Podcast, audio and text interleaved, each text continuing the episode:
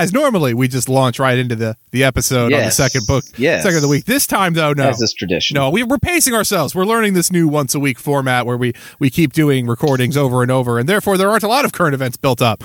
But there is always, always someone out there willing to willing to just take the fall and be that that dumb idiot of the week. Um, they're not in the they're not in the Wall Street Journal. I apologize. It is Okay. not the Wall Street Journal opinion piece of the week. It's not. Is this- is- unfortunately, like Fortune Now, magazine? They've been published in the Wall Street Journal. They've been in the Wall Street Journal before. Oh, okay. No, no. This Okay. is this is mostly a, a hey, who's that asshole? Oh, uh, In a new segment, in a new segment, Nathan calls, "Hey, who's that asshole?" Who's that asshole? Oh God, the theme songs never get old here. Um, if you've been on Twitter now, by the time this comes out, this will have been a couple weeks ago. Bear with me, folks. But if you were on Twitter in the last week, um, you noticed uh, the main the, the the main character who popped up for a hot second, uh, raised their head was uh, a person uh, wearing a, a gray blazer and some, some hair, maybe a, a, a, salmon shirt. Her name was Amity Shlaes, um, and she she fired off a couple tweets. Who the fuck? What? Amity Schlales. S H L A E S. Amity Shlaes. And she said some she said a couple things. Uh, she said something effective. I believe in markets because they are mighty. Oh, I saw that specific tweet. That weird I religious still no, tweet. you saw this one. I still believe in markets. Markets do not fail us. We fail markets. Yes. Yes. Uh, well, I well, saw well. that. I didn't see anything else from this this human person. Yeah, there was that. If you There- believe there this was- person to be a human person, but I saw Yeah, that no, and I was creeped the fuck out. It is absolutely a, a human person, not a great one, but a human person. Uh, very much talking about how how they believe in the markets and markets are powerful and they do all these things. Again, talking about markets in the same way a lot of people talk about their imaginary friend or a deity of some sort, um, not in a way that you would treat a fucking economic system. Uh, sure, that sure. seems a little bizarre. And this obviously, uh, as as a person that has brain damage, uh, uh, really makes me go, hmm, I'd like to learn more about this bad person, um, because that's my particular dysfunction here. Okay. And so I did some looking, and this person got famous off of. Again, generally being a shitty right wing grifter, as they all do, but they Yes. wrote a book, Okay. as they all do eventually. okay. And this one's book is interesting to me. It is called The Forgotten Man Oh a no. new history of the Great Depression. oh no. This person uh, wrote that both Herbert Hoover and FDR were responsible for Oh. uh, extending the Great Depression and making it worse. Oh. Uh, I'm going to read briefly from the Wikipedia page for this book. Uh, the book is a reanalysis of the events of the Great Depression from a free market perspective. This. Oh, goody. So hold on. I'm going to preface this by saying that there Please. is an old, and unfortunately, I live I, I live in a place where you you run into this conversation, and you know this is very true. I've been, I, I you know this firsthand. You know the Rush Limbaugh talking points sometimes when you when you live in the wrong spot and you you've grown up around the wrong people. Th- And- that methadone is awesome. Percocets are cool. That uh, that the New Deal didn't necessarily end the Great Depression. That that's just liberal propaganda. Oh, this goes a step further than that, my friend. That that the market was going to correct itself anyway, which I mean to some degree is actually kind of half true, um, but not obviously Well, it would have corrected itself right into Sure. a, right into a revolution, like cue the international. Yeah, I mean, like it, It would would've corrected itself. itself. the same way 2008 has corrected itself. Like the stocks would have been fine, but Mm, yes. the majority of the country would have still been fucked. yes. Well, uh, the book criticizes Herbert Hoover and the Smoot-Hawley tariff for their role in exacerbating the depression through government intervention. Again, yeah, Hoover known for a lot of that great government intervention. Uh, it criticizes FDR for erratic policies that froze investment hmm, and failed to take the steps needed to stop the depression. She criticized the New Deal for extending the depression. And for its effects on individuals. Not even the Limbaugh, it wasn't the panacea. She says it was an active negative. Again, not even a step. I will acknowledge that the New Deal was responsible for saving capitalism. That it was absolutely a life preserver to capitalism so that we were not all rising up and revolting because uh the the what was oh god what was the name of the the the the bonus army? Like you had literal armed like revolutionary people in the street ready to do some fucking shit if you did not do something quick and in a hurry. Uh we keep going. Uh, she praises the model off, uh, offered by Will- Wendell Willkie, a made up name if I've ever heard one, uh, before the 1940 presidential election, where the New Deal would have been scaled back and business would have stepped in. Oh. Okay. Uh, she argues that members of FDR's brain trust, including Rexford Tugwell, another absolutely made up person. Rexford Tugwell. Randolph jerks me off. I, I mean, just there's nothing real about these names. I swear to God, like Rexford Tugwell seems like some kind of weird ass hipster porn star name. Like Rexford Tugwell of Columbia University if you uh, had if had connections up- to the Soviets and Central Planning. If you stroll up- known communist. yes, known communist. If you stroll up to a porn audition in a bowler hat and a handlebar mustache, your poor name's Rexford Tugwell. Rexford Tugwell. Yeah. Um, the Forgotten Man has been praised by politicians such as what? What illustrious group are going to endorse this great thing? Oh boy. Newt Gingrich, Oof. Rudolph Giuliani, Mm. Mike Pence, Oh, light him up, baby. and Mark Sanford. I don't, know, I don't give a shit who that Fuck is. is that? Uh, he is an American politician. He was the former governor of South Carolina no shit. and a member of the House of Representatives. Yep. He was succeeded by Nikki Haley. Nikki Haley took over for him in South Carolina. Oh, okay. Yeah. I've Um, just looked up this person, and his face looks like he was born scared, and there's no melted. face that doesn't look scared. it melted. He he got long. He had a long face. It's very bad. He's he's Um, yeah. Shlaes, uh, Fred Barnes of the Conservative Weekly Standard called Shlaes one of the Republican Party's major assets. Her book on the failure of the New Deal to revive the economy was widely read by Republicans in Washington. You don't say. In uh, in the year that it was happening, um, novelist Mark Helprin praised the book. Were John Galbraith and Milton Friedman to spend a century or two reconciling their positions as to be clear on the view of the Great Depression, this would be that book. Ho, ho, ho, good, good, good, good. On the other hand, The Forgotten Man uh, and its key arguments have been criticized by guys, you love it when they fight. Paul Krugman. Oh no. Welcome back to the show, Paul. Paul said that it was a whole intellectual industry made up of operating out of right wing think tanks devoted to propagating the idea that FDR made the Depression worse. Uh, it Uh, doesn't yeah? work. He said fiscal stimulus fiscal stimulus was not unsuccessful because it was unsuccessful. It was unsuccessful because it was not tried. Again, yeah, I mean fairly accurate. Yeah. Um, Krugman is among the reviewers that labeled all of Shlaes's statistics as misleading, specifically their use of employment data for 1930 that admitted all public works programs. She omitted public works jobs from her unemployment data. If you had During a job, she responded in the Wall Street Journal. So technically, this is the Wall Street Journal opinion bullshit piece of the Oh, week. God damn it. Uh, that the Bureau of Labor Statistics she had used intentionally didn't include jobs in temporary emergency programs because to count short term make work projects as real jobs was to mask the anxiety of those who really didn't have regular work with long term prospects. If anybody right now was Oh, yeah. given a job that Yeah. was short term under the acknowledgement that this is a unique situation and we are doing what we can to help you get through right now, I think we'd count it. Well, I, you know what, and and not again. This is one of those many, many times where like a gotcha or a call out of hypocrisy, or of course they're lying. You know, these Republicans, of course she's lying. So I don't want to be like too like aha, but you think a fucking Republican talking about the unemployment rate right now is worried about job security and anxiety and the actual outcome of jobs? We're in the fucking gig economy. That's the thing. So again, this is all fun.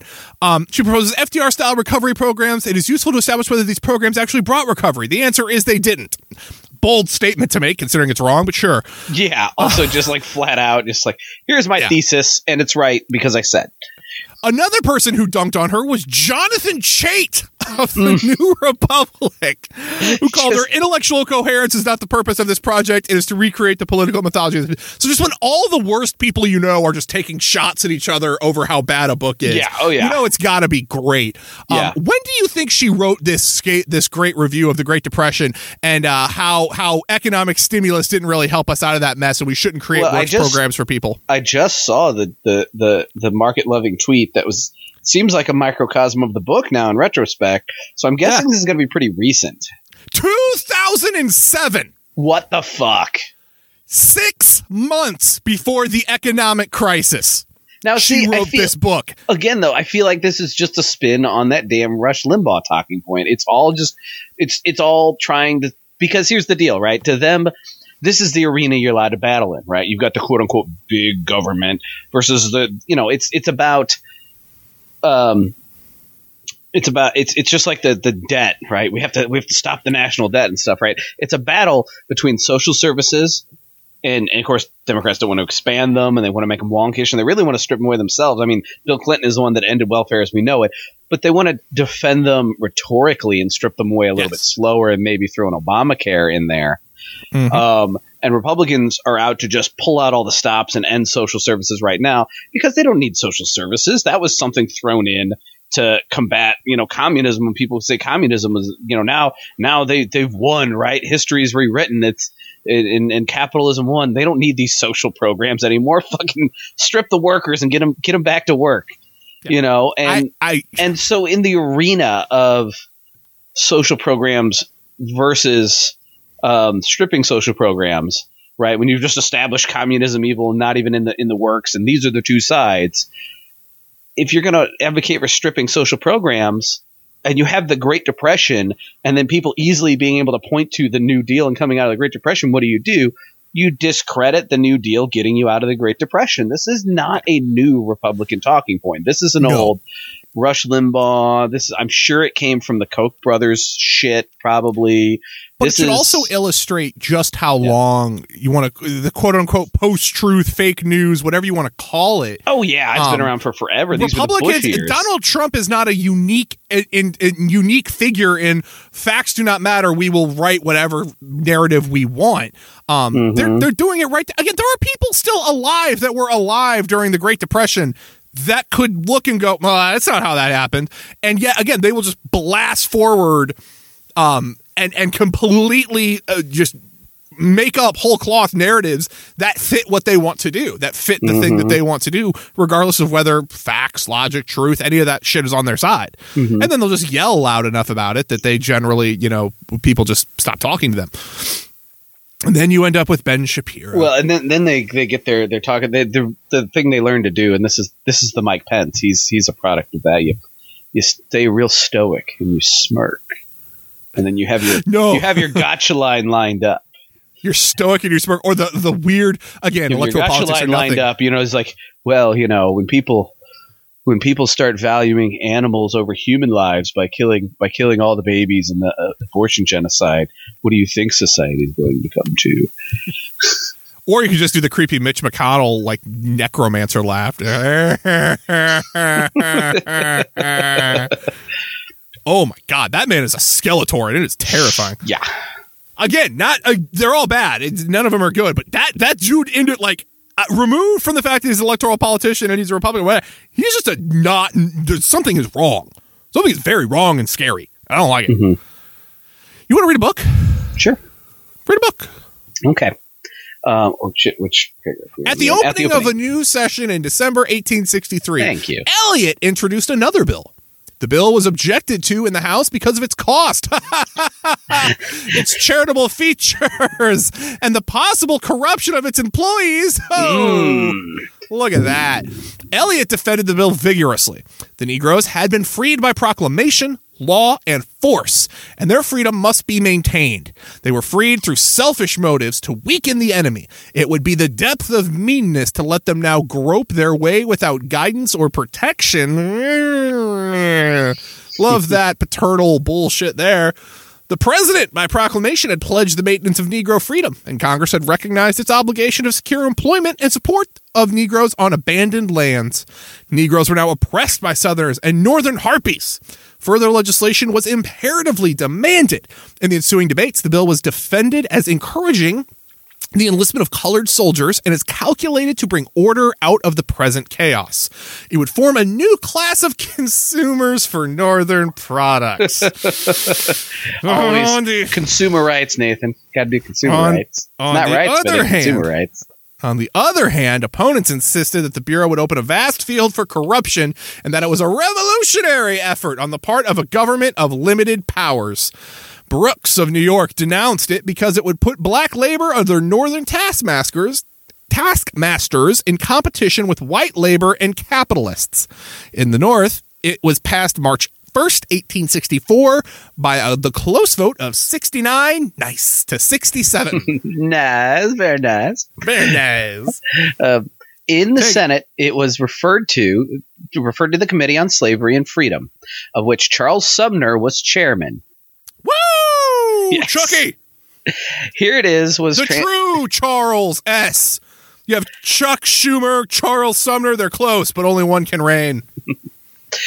here it was transformed from a temporary makeshift and war expedient and began to take the form of a great measure of social uplift and reform. The It's Bureau like if was you reversed the Patriot. It's like the opposite of the Patriot Act. uh, If you took a thing that was ne- that you thought was necessary during wartime, and then during peacetime twisted it into some weird control thing, and instead took a thing during wartime and then was like, "Hey, what if we did some cool shit with this?" The Bureau was attached to the Treasury Department. Sumner pressed the bill, arguing that private benevolence could not cope with the problem and that a bureau was necessary. yes, correct, Charles. Thank Uh, you, Charles. That the Treasury was already in charge of abandoned property and had special agents in the field. The bill That passed. worries me. I do not want special bank cops. That terrifies me. I'm sorry. Fair enough. Uh, the bill passed the Senate June 28th by a vote of 21 to 9. The House refused to concur, and the whole subject went over the next session. Renewed arguments and petitions came in favor of the bill. In July, seven Freedmen's Aids Associations of the West met in Indianapolis. They drew up a memorial complaining of the current methods of dealing with freedmen and asking for a supervising agent because of the failure of Congress to establish a bureau. December 20th, 1864, the matter was taken up again in the House and a conference committee appointed with Sumner and Elliott. This committee reported February 2nd, 1865, and recommended an independent department of freedmen and abandoned lands. In the debates, there was a great diversity of opinion. Some feared that the freedmen would be too strictly controlled and that this would curtail the initiative and self reliance. Bootstraps. Yeah, you can't. No one will be motivated to innovate. Come on now, guys. Um, if you give them six hundred dollars in unemployment, they won't find jobs. others urged the necessity of the bill to re- rescue the wards from ignorance and pauperism, the gui- and guide them into confidence and self-control. The bill passed that House by another close vote, 64 to 62. Not nearly as fun. However, there appeared at the same time another bill for the relief of both white refugees and freedmen and the temporary use of abandoned property. It was a short and temporary measure. Both these bills went to the Senate. Sumner stoutly defended the comprehensive measure agreed upon in conference, but the opposition of both Democrats and Republicans was too strong, and the conference report was rejected. The second conference was held, and a new bill presented, creating a Bureau of Refugees, Freedmen, and Abandoned Lands in the War Department. So it, this kind of sounds like what you know. So again, don't want to over analogize and don't want to draw too many parallels and, and, and rob something of meaning or decentralize the black struggle. But there was a recent bill, I think it was this last electoral cycle in Missouri, where there was uh, marijuana being legalized for medical reasons. There were three different ballot Mm, measures they put up. Mm, they have three different Three. ballot measures. The first one uh, was actually legalizing marijuana for medical purposes. That This- on the ground activists worked for years and years and years to finally push through Years and and get on the years and ballot years. Hard work, grassroots, all the fun stuff. The second one would substitute the first one if they both passed and Yep. was less legal and put a lot of money in a small amount of hands with deep restrictions. Also made it a not a constitutional amendment, but in fact made it a thing that the House, that the legislature would be able to control and uh, implement at their own discretion. Mm-hmm. Yep, yep. So very easy to repeal. You know, much like the other social measures. Um, and uh, and of course, you know, like I said, by nature, repeals the first one, but was presented as just another way to pass another another. You know, why not vote yes on both? Right? It makes marijuana double mm-hmm. legal or something. And the third one is some guy down in like Springfield who oh, basically has oh, control over my friend, all my of friend, the shit. Me, my friend, my friend. Okay, okay. The third one is uh, near and dear to my heart because it comes to you courtesy of the man responsible for every local TV ad in my college town where I went to college down in Springfield, Missouri. Doctor, lawyer, surgeon Brad Bradshaw. yeah. Uh, the man literally had commercials on TV where he would go from the operating table to the medical consulting room and then into the law into the lawyer office into the courtroom where because he was a one-stop shop baby. He would break your spine and then give you a consultation about why he broke your spine and then sue himself for breaking your spine. Doctor lawyer surgeon brad bradshaw md jd uh, and whatever surgeon is. He had all of them uh, the third marijuana law in missouri would have been a completely legislature based one. Again, not a constitutional amendment that was enshrined that they couldn't fuck with. And it would have made Brad Bradshaw the marijuana czar of Missouri. Mm-hmm. All rules about marijuana would run through Brad Bradshaw. Brad Bradshaw would co- collect his tariffs off the top of all marijuana sales for the Brad Bradshaw Marijuana Institute. Um, Brad Bradshaw basically wanted to become the drug, the marijuana kingpin of Missouri, and somehow, like, instead of running a vanity campaign for Senate, just decided I'm going to get this ballot initiative on there. Let's go. Um, everyone has their shitty local uh, personal, you know, injury attorney and all that stuff. In Springfield, Missouri, it's Brad Bradshaw. I love that he's named Brad Bradshaw too. It makes Brad be, Bradshaw. He is perfectly an Arrested Development character, one hundred percent. Oh, doctor, lawyer, surgeon. Look him up on YouTube. His ads are terrible. so so anyway, you know, I mean, this this kind of feels like the same thing, right? We actually have this agreed upon law that does the good thing, but you have just enough rich assholes in government opposed to it that they're like, what if we just pass this crappy version that undoes every good we just did instead, but sounds the same? And it's almost like wasting your time in electoral politics isn't useful. Mm-hmm, mm-hmm. Um, so anyway, so they've got the the uh, department. Uh, the, I'm sorry, the Bureau of Refugees, Freedmen, and Abandoned Lands in the War Department. All these proposals meant that there was a question as to whether this bureau was to be a temporary war measure or a permanent institution for abolishing slavery and inducting Negroes gradually in the economic and political freedom.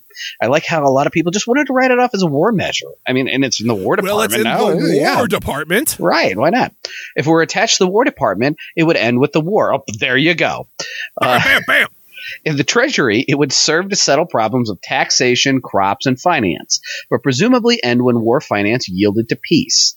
In the Interior Department, or as a separate department, the Freedmen's Bureau would be a permanent with regular revenues and a wide and comprehensive program of work. The debate on the final bill was limited, and without a vote, the report of the com- conference committee was accepted March 3rd. Abraham Lincoln immediately signed the bill. There's the shit Lincoln can be acted for. Oh, you guys, you guys did something that fucked black people over. I'm, I'm in. The bill provided for your bureau to last during the present war of rebellion and for one year thereafter. That'll be enough time for that'll sure. be yeah that, will solve it. That'll do it, guys. That'll do it. Uh, it had at its head a commissioner appointed by the president with the consent of the Senate and assistant commissioners might be appointed for each of the 10 states in rebellion. Army officers could be used as assistant commissioners. The Secretary of War was to issue necessary provisions, clothing, fuel, and under the direction of the President, the commissioner could set aside for the freedmen and refugees tracts of land of not more than 40 acres to be leased to the tenants. These leasees were to be protected in the use of the land for three years at low rent at the end of the term, the tenant could purchase the land at an appraised value. So, sort of like a weird mm. three year rent to own during the war. Yeah. I don't know. Again, abandoned land. This all seems like when they say abandoned, the way I'm interpreting. It. Yeah, what they mean I by abandoned is like they stopped working the plantation. Well, or that the the fuck away to plantation owner, like the whole plantation system has fallen into disrepair. Yeah. They sent them off to go fight the war. They've died. They're gone. They're in rebellion. These lands aren't being worked. Let's go in and work them so we're at least taking the resources out of the ground because natural resource yeah, I mean, extraction the- cannot these stop. are the former plantations, which basically means that all paths lead back it lead back to them working back on the plantation, and the best you can hope for is it being a small plot of their independence where they can grow their own wealth, and that's being pushed back on very, very hard. But any way you cut it, they're going back to work on the plantation in some way. Yeah, it's just a matter of how sure. harsh how harsh the conditions are and how much freedom and benefit of the change of conditions they actually get. Um, some Congress, Some congressmen, yeah, you've had enough. fine. Some congressmen, like Conness, could not conceive of a Freedmen's Bureau conducted for the benefit of labor. Where will the freedman get the capital to buy his horse or his oxen and other agricultural implements to put his crop of cotton or corn in the ground? What about All the these- job providers? All these require capital far beyond the ability of the freedman to command and renders the scheme impractical so far it is professed to be of benefit to the freedman. And this is where I want to. I think he's right. I, I think, as I argue Oh, here, so you were saying it was too free. He's saying it's too free markety, and we need to actually think It- deeper. We need to be provided. He said, because the whole point of it is, oh, we'll provide Okay. them with the 40 acres and they just man it. With what wealth? With what you being a farmer is not a super um capital unintensive thing to do. You have to have the money to start this up. And he's like, Yeah. if we just give them the land and expect them to do that, where are they going to get the materials? Where are they going to get the seeds? Where are they going to get any of this? Like, this is silly. Um, the inevitable That- result will be that that the freedmen sense. will lease no land. He will not be able to lease and cultivate land. He will not be able to purchase equipment of horse and agricultural implements that will be necessary for its cultivation. Then he must fall into general line and become simply a laborer to be hired to some man with whom they are secretly in partnership, with whom they share the profits and they produce of the freedman's labor from these abandoned lands. The inevitable corollary that under the special circumstances of emancipated slave labor, the state must furnish capital was inconceivable to men like Conness. He, like Lane of Indiana, made the old American assumption of economic independence open to all. I am opposed to the whole industry of the theory of the Freedmen's Bureau. I would make them free under law. I would protect them in the courts of justice if, necess- if necessary. I would give them the right of suffrage and let loyal slaves vote their rebel masters down and reconstruct the seceded states. But I wish to have no system of guardianship and pupilage and overseership over these Negroes. Okay, so it's a There's a more, lot going on here. There's a Yeah. little bit of both, I think. It's yeah, I was gonna say it's a little more back the own way, where he's actually opposing like the use of force and the you know authoritarian rule and and stuff like that. Um, but it is, and I'm noticing it's saying 40 acres. It, so I mean, I'm definitely getting like the 40 acres and a mule 40 acres and a mule. here. Yeah. Um, Except they can't afford the mule. yeah, exactly. Um, Can I get a mule on on on credit? they're leasing the 40 acres and they can maybe buy it at the end. Um, but so yeah, I mean, he has a point. Like, if it's not substantial, what's it doing? But then it's it's the, it's the old, and this is again, I don't know if he meant it as a right wing strategy. I don't know jack shit about this Conness guy, but there's an old white wing strategy where you call out the bullshit on something. And that means the bad things must actually be good, right? So, like, if you call out, you know, Democrats for berating you for, say, you know, not putting women in charge of a genocidal institution, and then Republicans can come back and go like, well, how does that free the average woman? That means that women's rights are, are bullshit, and you should oppose women's rights in their minds. You know, I mean, it's it's it's a bullshit argument, and so I'm wondering if Conness is coming from those lines because There that's at least s- how it seems with the turn. there's a sort of cynical realism to the way Conness is putting this forward, though, because let's be real. Yeah. If the imagine imagine now, like put yourself in in 20, 2020 terms.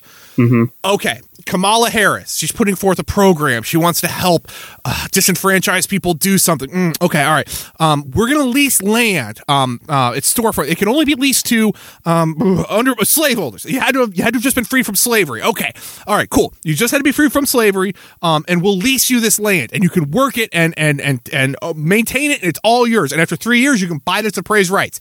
Awesome. I've done a thing throw that forward into a vacuum. What's going to really happen is what Conness just said. There's going to be a bunch of, of, of freedmen mm-hmm. that jump at this opportunity but have no way to take advantage of it because they cannot afford to buy the implements. They cannot afford to buy the land. They can't afford the mm-hmm. lease. They can't afford the thing. So what's going to happen? A silent partner is going to step in. A white man is going to go, hmm, hmm. Well, I can pay my capital and have this guy do the work and then he'll have the it'll look like he's in charge but i'll really be collecting my part on the back end because i'm the one putting oh god we just did capitalism again we just mm-hmm. did capitalism with a fucking black middleman is all we did it's a front it's slave holding under a different name and that he's point that is he pointed that out exactly and he's right that's mm-hmm. exactly mm-hmm. how it would happen where would freedmen have the income have the the saved accumulated wealth to do any of this True. It doesn't exist. It's a it's an idealist dream. It's throwing out think platitudes and things that sound good without if you don't have the means and the the enforcement muscle to do it, if you don't have the the I, I don't know, if, if you don't have the spine to put your money where your mouth is and just fully fund the program and do it yourself and make it so that that you know call reparations, whatever you want to call it, say you got fucked. Here is this land for free, and here are the implements to get started, and here you go. Here's the startup. Now go. It's it's all it's just admitting that you want to launder this th- this whole thing through through the facade of of 1860s woke politics. Com- completely agree, but again, you know, what's his solution to that is well, that or his conclusion. His conclusion is well, that means I don't you know support using force to protect them and protect their freedom against being re-enslaved. And that, you know, I mean, to me, that just smacks of bullshit. See, so. and it says, but I think I think they both said like, again, they're wrong. They're wrong sure. on their face because they're trying to argue. I want to give them all the liberties, but I don't want to create this program. I don't want to create this extra governmental program because again, but again, at the same time, if you were creating an extra governmental program to enforce to enforce this, mm-hmm. if the only goal, if you're not going to fund it, because it doesn't sound like anyone at this point is proposing to fund it. Right. no true. one's proposing to say give them the money. If all you said is I'm going to spend our dollars and I'm going to create this program that that that gives the appearance that we're helping people without actually really helping anybody. I, yeah, fuck it, call that shit out. Like again, I get they're doing it for the wrong reason, but you can call out bullshit from the wrong angle. Like, and that's really what they're doing is they're calling out a bullshit policy that that there's no substance behind this as it's been presented to us so far. That's yeah. Now, that's the that's amount of argument we've had about this leads me to believe that if we read for three sentences, we're going to be proven why we should have just shut the fuck up. Uh, I have no, I have no outside, you know, conclusions here, but let's see if Du Bois does it for me.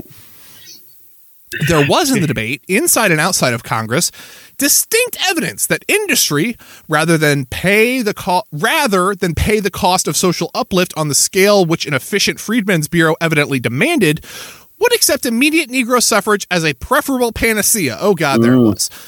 There it was. Just as the refuge of those who opposed the right to vote was work for the freedmen and regular habits of labor, so on the other hand, those who opposed systemic organization of such work found refuge in the ballot. Pomeroy had seen thousands of colored and white refugees coming into my state, and I say here distinctly that the colored people are able to take care of themselves and find their places and adapt themselves to their new conditions easier and quicker than the poor white refugees who are driven out of the border states. I desire that those who advocate this bill will stop here and spend their time and talent in demanding for the Negro race all the rights and privileges of freedom. Do this, and no Freedmen's Bureau at all is necessary. Sir, I am for all races of men. I do not believe that it is necessary to secure the property of one race that another shall be destroyed. Let us refuse admittance to every rebel state unless the privilege of the elective franchise is granted to the colored men. I believe the future permanency of this government depends upon this, and I believe those who have fought this war have no safety or security without it. it I just feel like I'm in the middle of a slap fight where everything They're being said wrong. is important and every yeah everyone is bad everyone's bad everyone's wrong no one the only correct stance out of this should be man we have fucked a whole class of people for a long time what's the best way to guarantee that goes maybe we should try some like restorative justice for a little bit until we have uh, leveled the playing field that we've kneecapped them on for the last mm-hmm. 200 years anybody no the only options are create bullshit government program that does nothing or leave them to die. Those are my options. Oh, good. Oh, good. I'm excited for these options. Oh, Christ. Here was a logical resting place. No funds or permanency for a Freedmen's Bureau and Negro suffrage to defend Northern industry.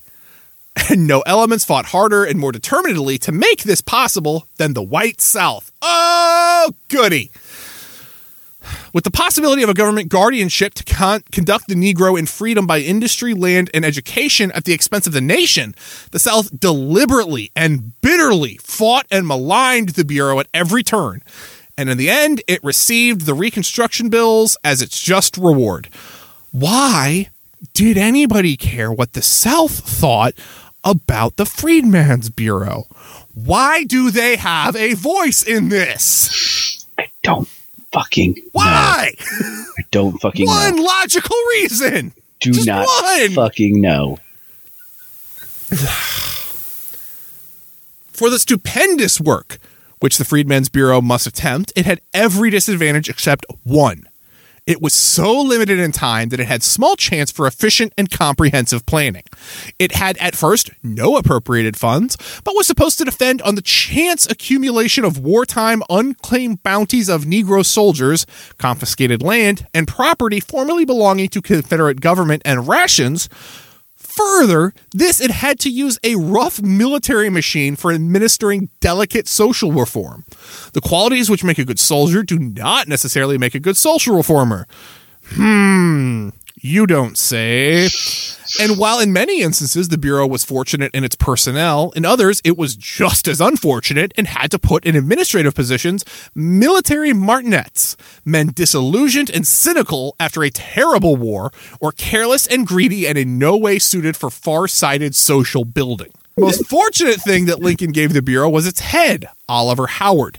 Howard was neither a great administrator nor a great man, but he was a good man. Holy shit, setting the bar pretty goddamn low there, Du Bois. Damn. He's he's he needs to liberate us. He needs to be a great leader. And you know what? He's okay. He's fine. He was sympathetic and humane and tried with endless application and desperate sacrifice to do a hard, thankless duty. All right. I think when he says he wasn't a great man, but he was a good man, he's implying like good as in character. He was a he was a a good human being. Like doesn't Um, doesn't command the room, but actually genuinely cares. Yeah, not a transcendent leader of men, but a decent human trying to do good in a thankless job. Yeah. Um, he uh, basically every government, every good person who goes into civil service for the right reasons and and doesn't manage to get beat out and cynical. Yeah. He was sympathetic and humane and tried with endless application and desperate sacrifice to do a hard, thankless duty. His high reputation as a Christian gentleman gave him the esteem of the humane and benevolent portion of the public upon whose confidence and cooperation his success was largely to depend. Uh, there is something to be said, and I'm going to say it for this gentleman, and I'm going to say it for everybody else. The same way that Du Bois is saying that the, the same skills that make you a good soldier don't necessarily make you a good social uh, reformer. Yep. Sometimes it's just about being able to bring people together and not create giant rifts with people. There's something that that, that is a Yeah. skill set. If you're the person that can that can diffuse conflict and bring get people talking and get people uh, uh, communicating that normally wouldn't, that's a skill set. Use it. Uh, you are very. If you have not been on Twitter lately and watched leftists fight with each other, that is a skill set we are desperately going to need. in any sort of actual on the ground organizing to make sure we don't have well, yeah, and, and I mean, some of that fighting does happen in prison. A lot of it doesn't, and it just happens because it's the internet. But obviously, the Yeah. internet matters. It is a connection Yeah. of real life Also- situations and people, or we wouldn't be on it doing agitprop. Trotsky and Lenin did exist in 1917. Before the Sure. So yeah. I mean, I'm not saying these things always don't been happen. It's just saying that. leftists have always been messy bitches who love drama. Yeah, Um, I it's, just- it's built in. It's in our DNA. I'm just saying it's not as pronounced as the internet would make you think it is. Very likely not. Uh, the Cam task, Lewis, call me out. the task that Howard had was the gravest because there were three things that the conquered South fought with bitter determination. One, any federal interference with labor. Two, arms in the hands of Negroes. And three, hmm. votes for Negroes. Those seem like pretty pretty damning things for the South to fight, but of course they did. The, I mean, the South fought with bitter determination all the things they just lost a war about. Yeah, exactly. The opposition did not arise primarily from any failure of the Bureau in the performance of its duty or because its work functioned imp- imperfectly. Even if it had been perfect and well planned machine for its mission, the planters in the main were determined to try to coerce both black labor and white with outside inter- without outside interference of any sort. They proposed to enact and enforce the Black Codes. They were going to replace legal slavery by customary serfdom and caste. And they were going to do all of this because they could not conceive of a civilization in the South with free Negro workers or Negro soldiers or voters. Howard, therefore, had a battle on his hands from the start. His bureau was limited by temporary, temporarily extended and incomplete laws until its main work was practically done in 1869, although some of its functions extended until June 30th, 1872. Under these circumstances, the astonishing thing is that the Bureau was able to accomplish any definite and worthwhile results. I mean, that's the thing. Like, you know, it's amazing it was able to do anything. Like, that's. He, he was literally set up on a group project to solve a societal mm. ills and told, you have like a year and a half to do it. You have no money. Go. Yeah. I mean, it wasn't just doomed to fail, it was set up to fail.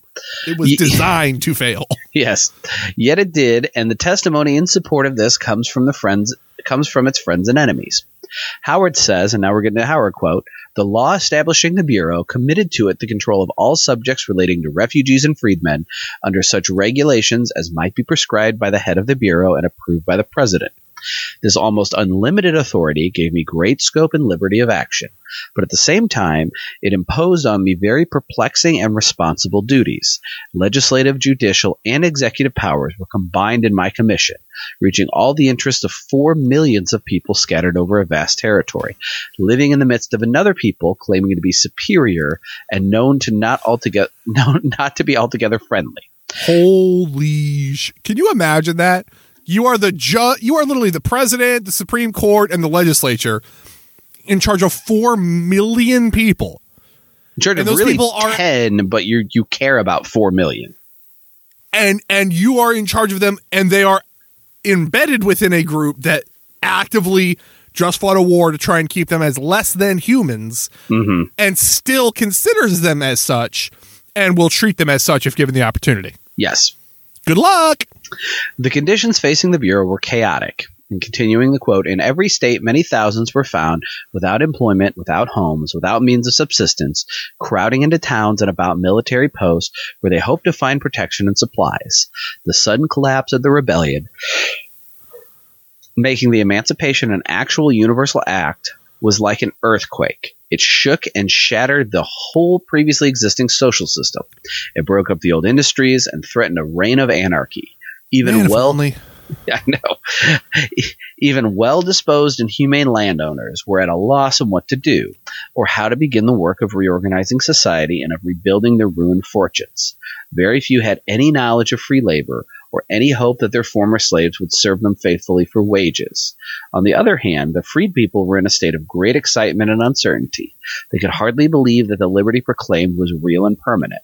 Many were afraid to remain on the same soil that they had tilled as slaves, lest by some trick that they might find themselves again in bondage. Those those seemed pretty smart people.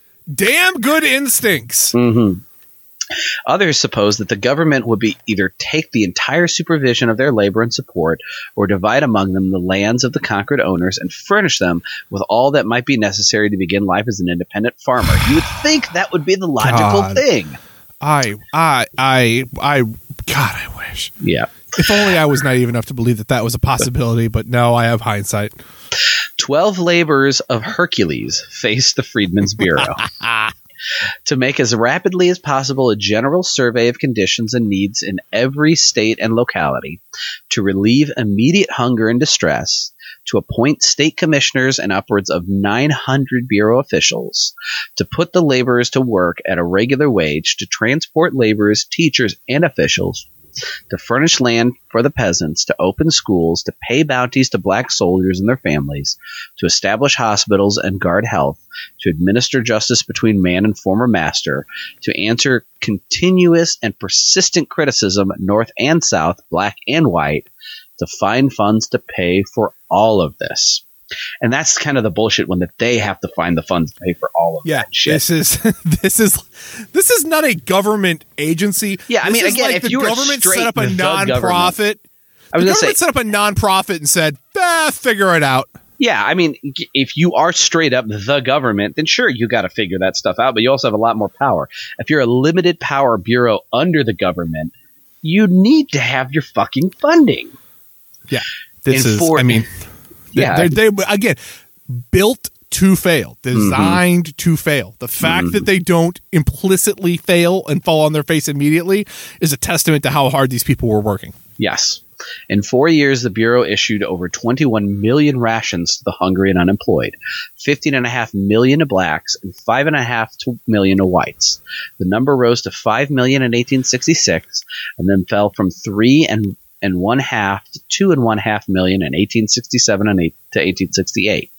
The total cost of food and clothing, 1865 to 1871, was set down at three million one hundred sixty-eight thousand three hundred and twenty-five dollars, and this is eighteen sixty-eight. 1860, Money. 1865 to 1871. Yeah, Yeah, that's wild. In the eyes of a nation dedicated to profitable industry, as well as in the eyes of bureau officials, the first major problem was to set the Negroes to work under a wage contract to secure fair That shouldn't be the first thing you do. to secure fairness and to inspire confidence on both sides. The system of written contracts was adopted. No compulsion was used, but all were advised to enter into written agreements and then submit them to an officer of the bureau for approval. The nature This and is obli- no, no, but, but, but we got to stop there. Yeah. this is back to a, this is a very common. Um, this is a very common phrase that comes up a lot with libertarians, more more often than anybody else. I think. Um, no compulsion was used. Oh, well, we didn't force you to enter. You, Yeah. there was no gun to your head. We didn't. Le- we didn't require as if you. starving someone isn't compulsion. It is the illusion of choice. What? No, of course I'm not compelled in the wage con- contract. I can do that, or I can starve and die. These are great options. I wonder which one I'll take. Yeah. It's I didn't freely enter into a contract with my employer. I I did a thing I needed to do to not die because I had no other viable option other than that. Mm-hmm. The nature and obligations of these contracts were carefully explained to the freedmen, and a copy filed in the office of the agent approving it. This was for their use in, in case any difficulty arose between them and their employers. The labor imposed upon my officers and agents by this system was very great.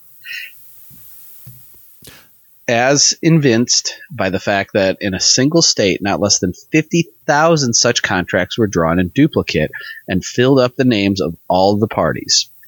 Wonder how many of those contracts went missing mysteriously. The purely economic results of this effort were unusually satisfactory.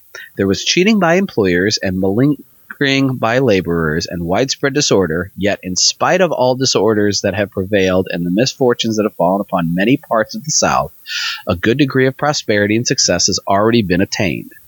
To the oft repeated slander that the Negroes will not work and are incapable of taking care of themselves, it is a sufficient answer that their voluntary labor has produced nearly all the food supported of the whole people, besides a large amount of rice, sugar, and tobacco for export, and two million bales of cotton each year, on which was paid unto the United States Treasury during the years uh, 1866 and 1867 a tax of more than $40 million. Jesus.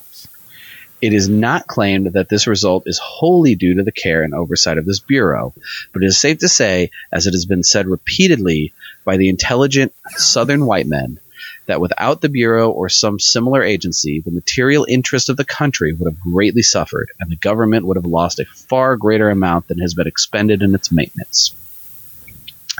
Three quarters of a million dollars was spent in transporting laborers to homes and to work, and teachers and agents to their fields of duty. The insistent demand of the Negro, aided by Army officers and Northern churches and philanthropic organizations, began systematic teaching of Negroes and poor whites. This beginning the Freedmen Bureau praised to a widespread system of Negro public schools. So now we're kind of seeing the origins of the public Yes. schools a little bit. Yes, yes, yes, materially. yes. The Bureau furnished day and night schools, industrial schools, Sunday schools, and colleges. Between them, June 1st, 1865 and September 1st, 1871,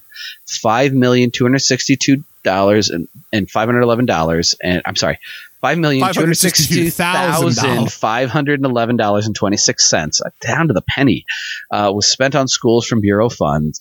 And in 1870, there were in a day and night schools three thousand three hundred teachers and one hundred forty-nine thousand five hundred eighty-one pupils. Nearly all the present Negro universities and colleges, like Howard, Fisk, and Atlanta, were founded or substantially aided in the early days by the Freedmen Bureau. And, and of course, to be clear, those are the those are three of the biggest just yeah, historically I mean, black colleges and universities. Everybody knows Howard. If you know anything about any H, yeah, oh uh, Howard for sure. How, Fisk though even is is yeah. incredible. Atlanta, I'd have to look up and figure out if that's an actual like. I I, Fisk, I, I am yeah. Fisk is huge. I know, like I yeah. even know of. I, I, mean, before I was even in this field, like Howard and Fisk are are, notor- are well known. Yeah. Um, Atlanta, I'd have to see if that has changed names or if it's still, but the University of Atlanta. Yeah. Uh, there uh, were systemic plans to care for the sick. In the summer of 1865, there were detailed in several states 14 surgeons and three assistant surgeons who took care of white and black people in distress and engaged local surgeons to help them. By September 1867, there were 46 hospitals with 5,292 beds. The hospitals were distributed in 14 different states, and the annual appropriation for medical purposes was nearly $500,000 in 1866 and 1867. The total expenditures for the medical department has been estimated to have been 200 mil or 2 million, 2 million. Apologies, 2 million. With the money 452,419 cases were treated and perhaps an equal number unrecorded. In all, nearly a million persons were given medical aid. The death rate among the freedmen was reduced from 30% to 13% in 1865 and to 2.03% in 1869. That is huge difference. Massive reduction. I also imagine uh, your good friend of mine, Ernest Semmelweis, uh, showed up at some point in that period, I believe, and told people to start washing their goddamn hands. Uh, I could be wrong, but I think he showed up around that. Uh, something was done in providing physicians in large towns, inspecting sanitation, and treating lame, blind, deaf, and dumb, and aged persons and orphans. That's a lot of ands in a row. Uh, temporary care was given the insane. The judicial work, judicial work of the Bureau consisted in protecting the Negro from violence and outrage, from serfdom, and in defending his right to hold property and enforce his contracts. It was to see that Negroes had fair trials and that their testimony was received and their family relations respected. That's the commissioner, a terrifyingly big big deal. Family it's relations. a lot, and that's it's it's terrifying that there's almost a separate. It feels like the Freedmen's Bureau has a whole separate Justice Department specifically to ensure yeah. that the that freedmen in America were, were, were allowed rights under basic law. It's, yes. it's wild. Yeah. The commissioner laid down general rules for the administration of justice by Bureau officials.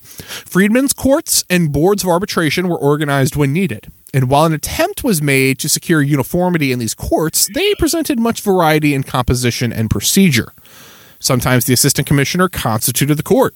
Sometimes it consisted of an agent appropriate appointed by him and a representative of the freedmen and one of the whites. They acted only in cases where one or both parties were Negroes, and they imposed fines and enforced their judgments. The financial support of the Bureau was haphazard. No appropriations were made under the original Freedmen's Bureau bill, but the funds were supplied from many departments of Negro affairs and from the handling of abandoned property from taxes and fees. Nearly 800,000 acres of farming land and about 5,000 pieces of town property were transferred to the Bureau by military and Treasury officers or taken up by assistant commissioners. I would like to point out, too, the funding was haphazard, but then we just read a couple paragraphs ago how it brought in 40 million in tax revenue. So, mm-hmm. yeah. Or that the, the, that the wares, the curiosity is the wares produced by the labor of the Freedmen's Bureau mm. brought in 40 million in taxes. Sure, okay, Was yes, that allocated to the Freedmen's it, Bureau? Probably not. Yes, no. I mean, that's the thing is like very little seemed to be allocated back. It, so this was this the department of giving a shit about black people. Black people put forty million dollars worth of taxes in, and none of that forty million dollars really probably or not much. Yeah, makes it back. Yeah, exactly. It's it's again. It's it's it's uh it, it's like capital exploiting a subset of capital exploiting somebody else's labor. It's it's your Mm-hmm. your compa- your your Matryoshka dolling capitalism into its little compartments Mm-hmm. of of different ways to exploit labor. Of The this, necess- oh yeah, no, go ahead. of this, enough was leased to produce a revenue of nearly four hundred thousand dollars. Some farms were set aside as homes for the destitute and helpless, and a portion was cultivated by freedmen prior to its restoration. The necessary task of settling the Negroes on their own homesteads was begun by the Bureau, but soon rendered impossible by lack of land and funds and deliberately hostile executive action. Although the agency of the Bureau, the government paid out $8,000 in bounties over the 5,000 Negro soldiers and the heirs, and thus helped furnish some capital to the new laborers. Under the second Freedmen Bureau bill, passed in 1866, these sources were being exhausted so that the Army Appropriation Bill included $594,450 for the Bureau. Succeeding appropriations brought the total to $12,961,395. Adding the cost of various Army supplies used, Howard estimated the total expense of our government for refugees and freedmen uh, to August 31st, 1869, have been $13,579,816.82. Hey, I read that one right. To the penny.